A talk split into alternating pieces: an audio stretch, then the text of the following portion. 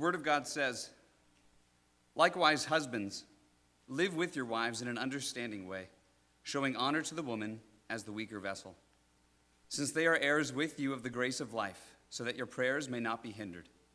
Let's pray. Lord, as we come to your word this morning, we place ourselves underneath its authority, not claiming that we would ever hope to know better than you. So I pray that you would give us changeable minds, changeable hearts, ears to hear, and hearts to receive that your Spirit would be here with us, empowering Adam as he preaches, and giving us humility that we might come to your word ready and eager to hear and to eat, to feast on that which you have given to us, namely Christ, that we would rest in him this day. It's in his name I pray. Amen.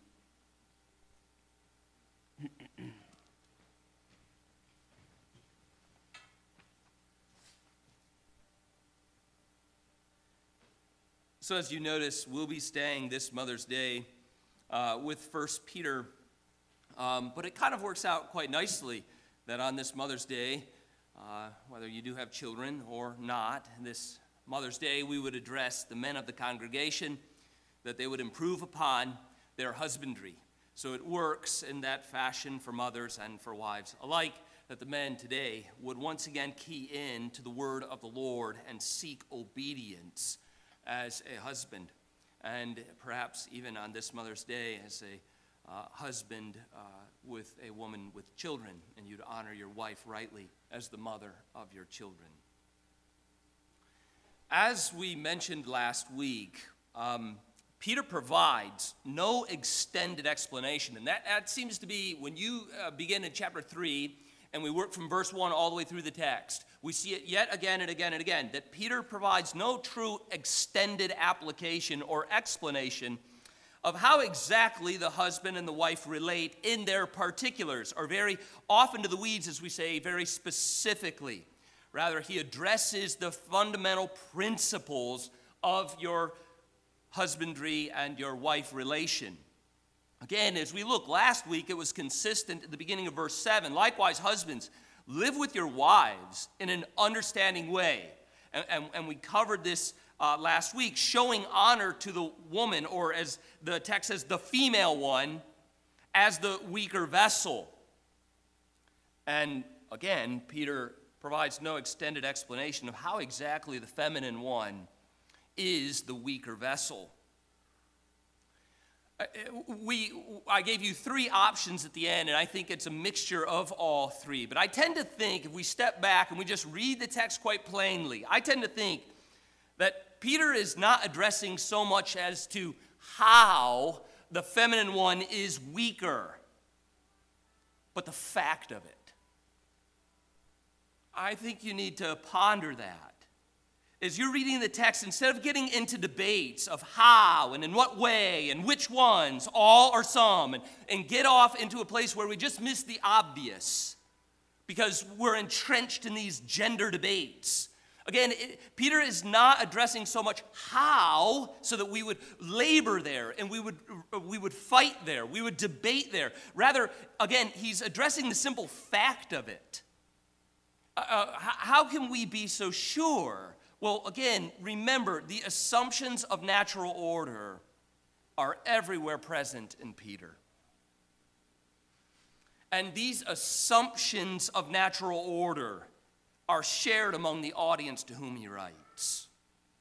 We are a very, it's hard to say where we're at. Are we a modern society? Are we a postmodern society? Are we a post postmodern society?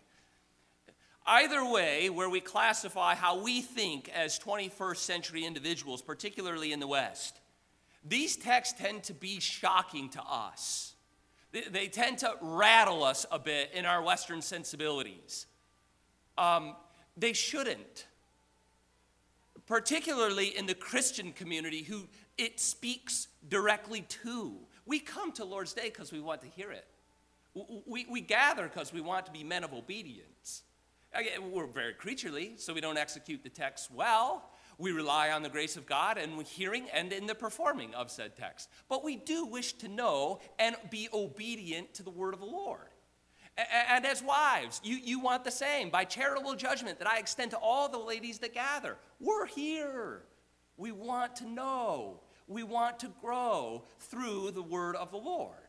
So again, we just need to handle these texts not just in our westernized debates, but handle them as Christians confessionally, as those who desire to know what does the Lord desire for me? That I might honor him. Versus taking these texts, plugging them into our cultural moment, and wrangling within the church over them. They're not that shocking to Peter, and they're not that shocking to his audience. They were much more grounded in natural law and natural order. So he doesn't explain this is how, and this is the nuance, and this is the meaning, and this is the caveat. He's addressing the obvious. And, and his audience did as well. So then I think the command to the husbands is something more like this. If I could kind of paraphrase uh, what we looked at last week and the command to you, men, husbands, uh, to your wives. Here is what I would paraphrase as Peter's comment to you in a summary of our time last week, and it's simply this quote, Men, since you possess the power to lead, and again, the possession is an endowment from the Lord in your maleness. Since you possess the power to lead, or, or if we press the language further to say rule, since you possess the power to lead, you must honor that positioning in your marriage. So it's an acknowledgement, not an abdication of it, not a caveat and pivot away from its awkwardness. Men, it's an owning it. And, and, then, and, and it's not owning it in any which way your personality would own it or the way that you would go about displaying it. It is that you own it and that you honor it as the position in your marriage. What would honoring look like? Peter would continue to say, and resist in order to honor said position of power and rule in the hierarchy of relation between you and your wife. Resist it, men. Resist any temptation, and there will be temptation. Again, it belongs to our maleness that we be tempted along these lines. Resist the temptation to exploit it or to manipulate through it. Seek to lead your wife in a godly manner. If we put the text together, and we go from verse 1 of chapter 3 and we work down through uh, verse 7, the first portions that we've handled so far. If we put these texts together between what we spoke to wives and what we spoke to husbands thus far, we'd simply say when a wife submits to her husband and her husband exercises understanding and, he shows honor to his wife rightly, then together they will enjoy the fruits of their partnership. And I, I, want to just kind of make this mentioning to you as well as couples. And, and, and as a minister, uh, in times of, of counseling uh, and, and premarital counseling, something that you need to lay to conscience from this text, couples, please, that your aim uh, is not necessarily fulfillment in marriage. Your aim is not peace in your marriage. Your aim, and again, I'm laying this before you to consider because I do want you to understand the ordering is important. Joy is not your aim in marriage, again, from where I'm perched. Those, fulfillment, joy, happiness, are byproducts of a godly marriage. If you aim at production of the byproduct without the fundamental principles that God has prescribed for your marriage, the goalposts will constantly be moving in your marriage. And you will find yourself emotionally like this. And you will be taking all of the podcasts you can find on why your husband is wrong and why your wife needs all your help to point out her illnesses. You'd be like, well, I need, I need rhetorical reinforcement because I know I'm right and I'm aiming at what? Happiness, being understood, peace, joy. Folks, believers, those are byproducts. They're produced for your enjoyment by godly obedience. What is prescribed for you, men? Love your wives. That's prescribed for you. Live with her in an understanding way. That's prescribed for you. That is on you, men, to do. Uh, uh, show due honor to your wife. That is prescribed for you to do.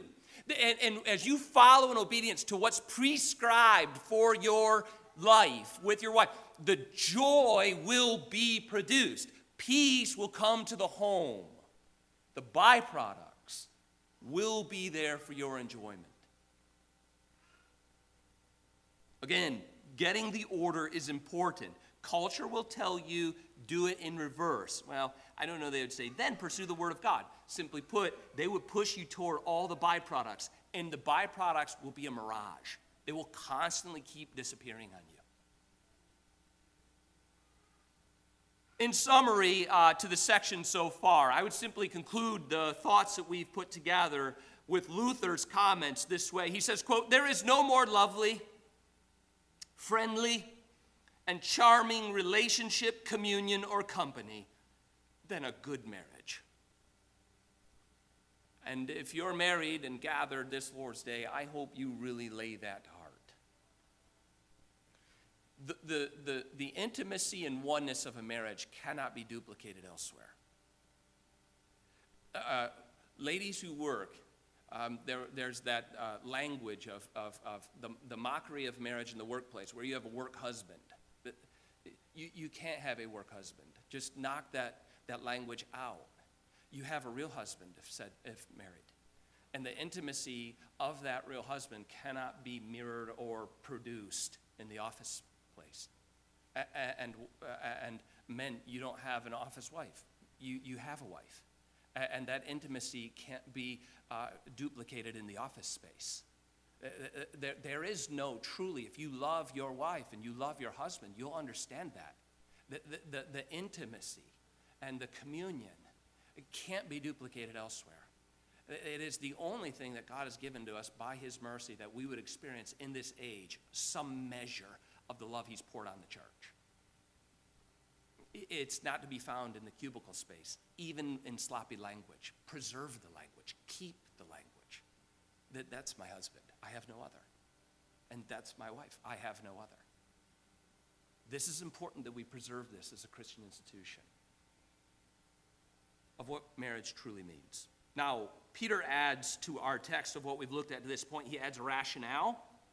So let me just like look at the text together with me verse 7. Likewise, husbands live these are the directives, right? Live with your wife in an understanding way, show honor to the woman as the weaker vessel. He tells you prescribed what to do. And then he's giving us this morning a rationale and then a motivation. So the text breaks down very easily. Notice the rationale. It begins with since. Since. So, so if I, why should I, what should I be considering? The Adam live with Adri in an understanding way and show honor to her as the weaker vessel. I'm going to debate about what that means.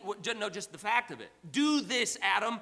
Eh, eh, okay, but how do I conceive it? Since, this is how. This is your rationale, Adam. Since you're doing these things toward your wife, since she is an heir with you, Adam, of the grace of life. You see, men, the entirety of your marital relationship and, and th- this is why it will take work, because you need to lay it to conscience and mind. It, it, just like before, earlier up in the text, when you're thinking, How do I understand my wife? Does that take work? Yes. Yes, it does. Yes, it does. You understand yourself, you understand your wife, you understand your personalities, your time, what you like, what you don't like together as a couple. Doing this kind of understanding work takes, yes, work. And then what is to cover all of this work and be upon my heart and my mind as I endeavor to know my wife and show honor to her? That in the entirety of my thought, the entirety of my marital relationship must be informed and shaped by the equality of grace between us.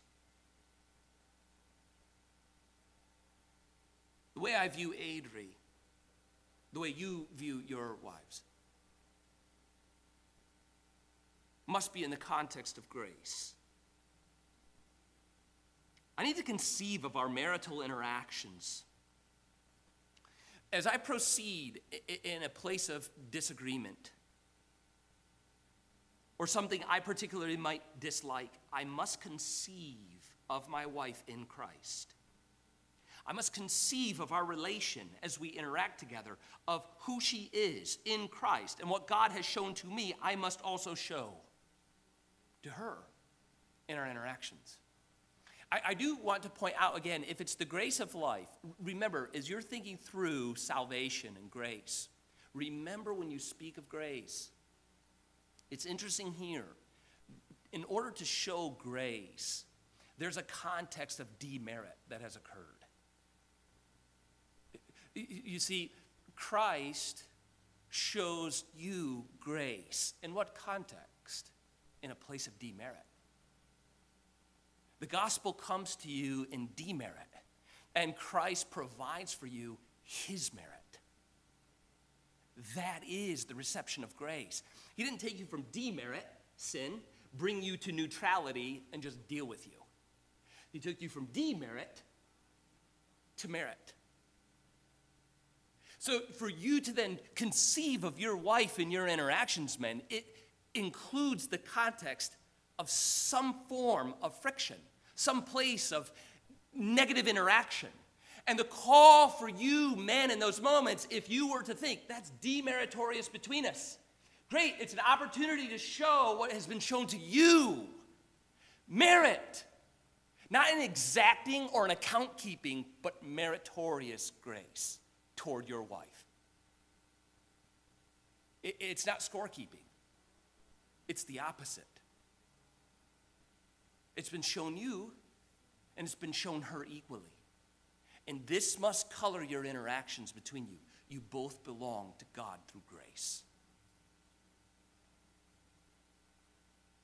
Again, I, would say it's parallel in the same way and we don't speak of this very much, but when we talk about a wife submitting, or we talk about church members submitting to their session or their elders, remember, you, you, you, if we're at all being honest with difficult texts, we must acknowledge submission can only essentially occur in a place of disagreement. It, it, we can say we submit until we don't. But, but we must submit in the place where we are at odds there is a way in which we proceed. And same here, there is a context for demerit. There is a difficulty. And men and women, men, in your interactions with your wife, you're to conceive of her as found in grace in the same manner with which you have received. You are co heirs.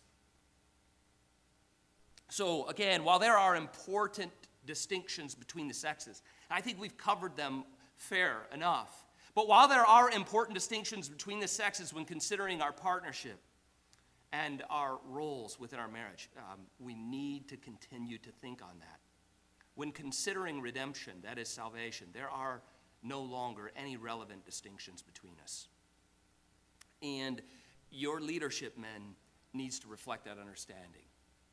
If you look with me, just flip back over a couple of books. I won't stay long, but if you could please go with me. We've covered this for a long time, but uh, jump back to Galatians. I, I, just want you to see the same language in Paul. Maybe it'll help. We'll, we'll see. Again, we've jumped from Paul and Peter a handful of times between the gender roles and relationships and so forth. If you'll jump back just a couple of books, you'll see Galatians. And if you land there in chapter 3, I just want you to see this, husbands, and, and see this, wives, fellow Christians, all together, receiving the word of the Lord, as we conceive of one another in redemption or in salvation, how do we think of our wives in our interaction? How do we conceive of them? Do we think of them as co heirs of grace? Or do we have put on airs as though we have experienced grace and then we'll distill it when we feel the need? Or do we understand them to be no co heirs with us? Um, uh, Galatians 3, uh, beginning in verse 26, for in Christ, and that, that's the critical piece there in the text, it's speaking of salvation, right, through grace. So, for in Christ Jesus, you are all sons of God. Now, you're pairing this with what we've read in 1 Peter. This is, this is the thrust of this text, how we conceive one another. Now, how do we get uh, in Christ and become sons of God? Through the vessel of faith. Verse 27 for as many of you as were baptized into Christ have put on Christ. What's the implication? Verse 28 There is neither Jew nor Greek. There is neither slave nor free. There is neither male nor female. In what context? In Christ. For you are all one in Christ. And if you are Christ, then you are Abraham's offspring, heirs of what? Promise. So, again, men, if I could be clear to you and to fellow Christians, ladies, as you hear the word of the Lord, men, this is the rationale for your leadership. That what truly matters most in my life is my union to Jesus Christ and the grace that I've received through Him, then this grace must be reflected in my relationship with my wife at every pass. It must come to the fore and inform my decisions, inform my attitude, and inform my leadership. Realizing, men, that there is no divine favoritism shown to your maleness. That is critical to living with our wives in an understanding and honorable way. Your wife, Peter says, is a co heir of the grace of life. Now, I mentioned that he gives a rationale understanding, honor, since this is true. That's the rationale for your mindset, men. And then notice the final conclusion to this text is a motivation. The motivation as he moves from rationale to motivation. Notice the final piece of verse 7. And you see it in the language, so that. So you have the rationale, since they are heirs with you, men. And then he adds this motivation as you meditate on leading and understanding an honorable way, so that, keep in mind, men, so that your prayers may not be hindered.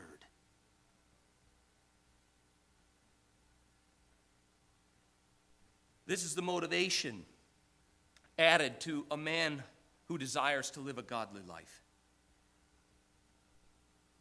Now, I want to admit to you, and we'll just spend a couple of moments on this, but I do want to admit to you freely uh, that this is a difficult statement in, the text. It, it's, it's difficult. I hope to be helpful as we move forward. What, what, let me just start by saying, what does this not mean? Uh, and then maybe I can clarify for us eagerly and, and, helpfully what it does mean. What, what does it not mean? So, so first, when he says, so that men remind, uh, remember this in your husbandry, uh, so that your prayers may not be hindered. Let me just say, it doesn't mean that God only hears the best men in the room. That, that, that's important to lay to your mind it, it does not mean that God hears the prayers solely of the best husbands, men without error. That's inconceivable. We know that can't be the meaning of the text because every man in this room who is husband has erred. So, so we know it's not, God doesn't listen to bad people. That, that can't be the case. So, so we need to work on the what, what then does the text mean? Again, let me ask it this way. We'll work on it just for a few minutes and conclude. Let me ask it this way, and I want you to ask it. I want you to ask yourself this question. Everyone here, male and female alike, husbands and wives alike, ask this question to yourself before I answer it. Have an answer ready. The question is this What is the basis or the grounds for my prayers being received? So ask yourself that question. And if I were to ask you, do you have a ready answer to this question? What is the basis or the grounds? So, so what is the, the basis for my prayers being received? What is that basis? The, the, the answer that it cannot be is your husbandry skills. It can't be that. If we pivot back to Peter and we're like, well, it has to be. It, he's clearly teaching that, that as good as I am to, to my wife, as good as I am to Adria, is how well received in heaven I am, then we have, we have some categories we're confusing and making some massive blunders. So if I were to ask you, though, I wish I could just quickly, like, uh, we could see some answers on there with no names. But, but if I were to ask you right now as a Christian, what is the basis for your prayers being received? When, you tomorrow or this evening, tomorrow morning, you, you do some Bible reading and then you enter into a time of prayer for just maybe your wife, your kids, and uh, maybe just whatever it be. When you do that, what do you think the basis for your having being heard is? So, with your answers in mind, let me give you mine and then we'll move forward. The, the answer is this I'll ask question and answer. What is the basis, Adam, for, for the grounds of your prayers being received? Adam, my union to Jesus Christ through faith. That my union to Jesus Christ through faith. That is the basis whereby my prayers are heard. That, that has to be it. Galatians, I give you one more comment from Paul. We preached through Galatians a, a, a year or two ago now. Um, we can go over those texts some other time. Galatians 4, you'll recall, verse 6 and 7. It was a, a wonderful place to be in the text. And, and I wish to remind you, Paul says, And because you are sons. Now, again, your cause and effect relation. How do I know I'm going to be heard?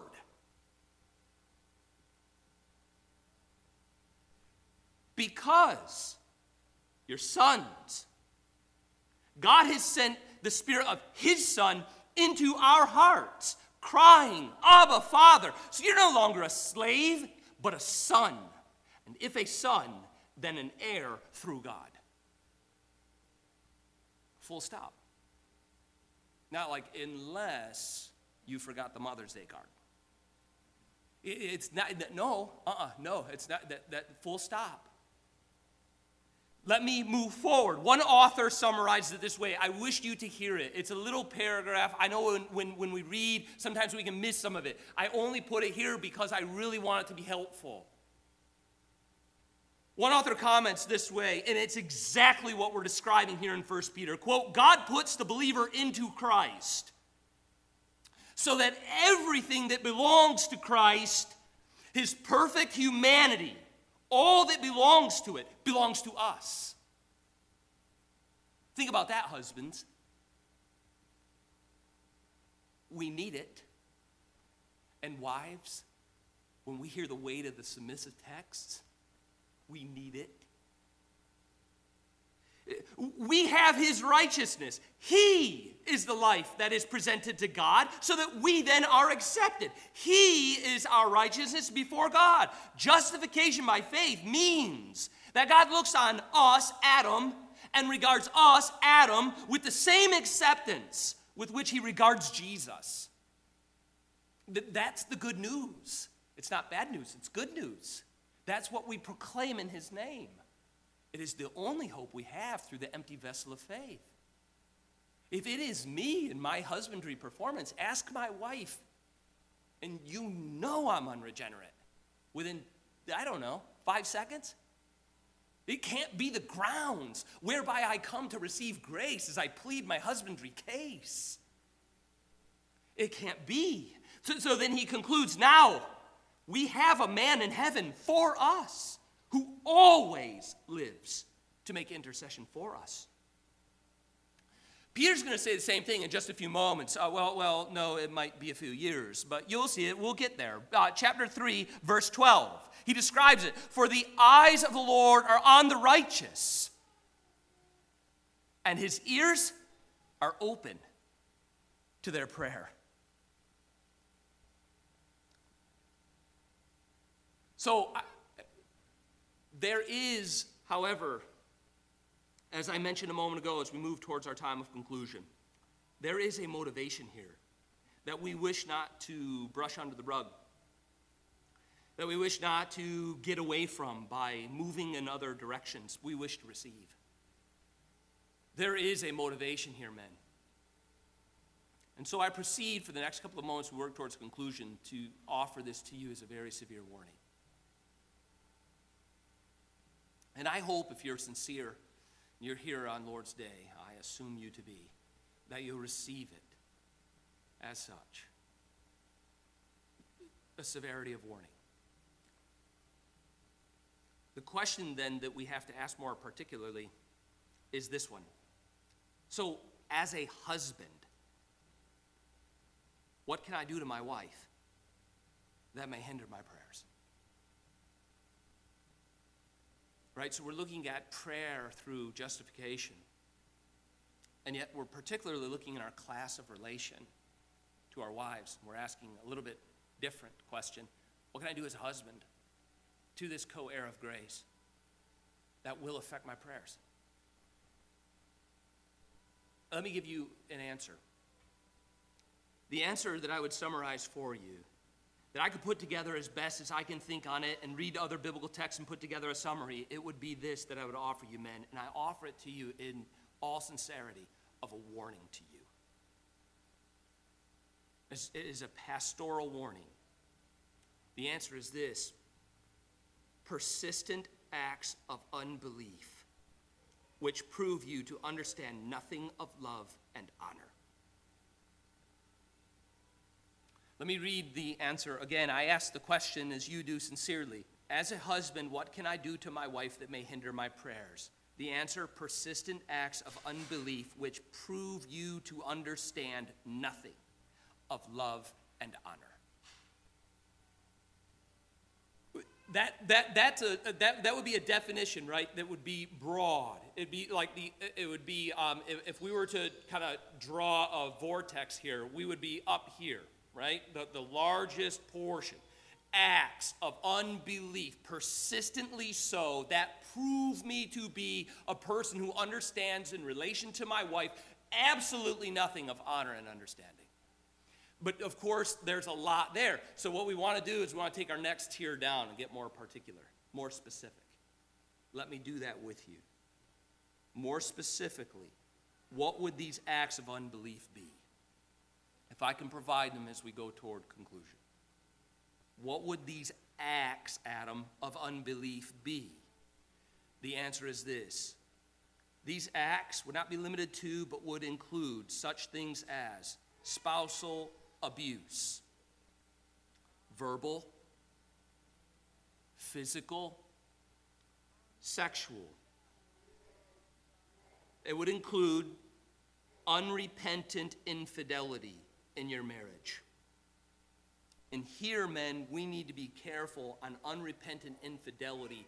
I don't have time, as you know, but we need to carve out time to describe pornography in this category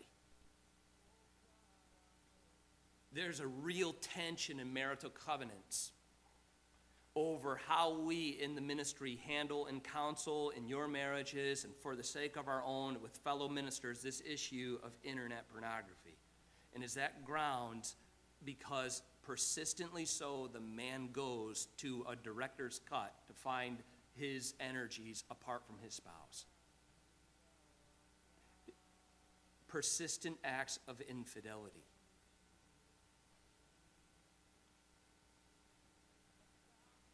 and other forms of malicious neglect which violate biblical standards and ethics in marriage.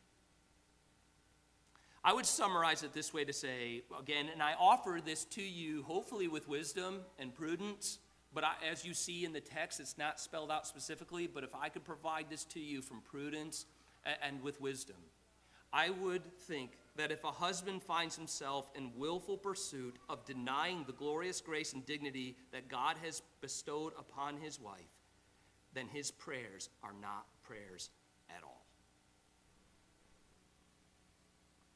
I offer that to you as your brother. I offer to you as your minister. I add one more thing that we care about this Mother's Day, right? Mothers, in the sense of offspring your children will see you offer meaningless, trite statements before God and mistreat their mom. They're not dumb, they're very keen observers.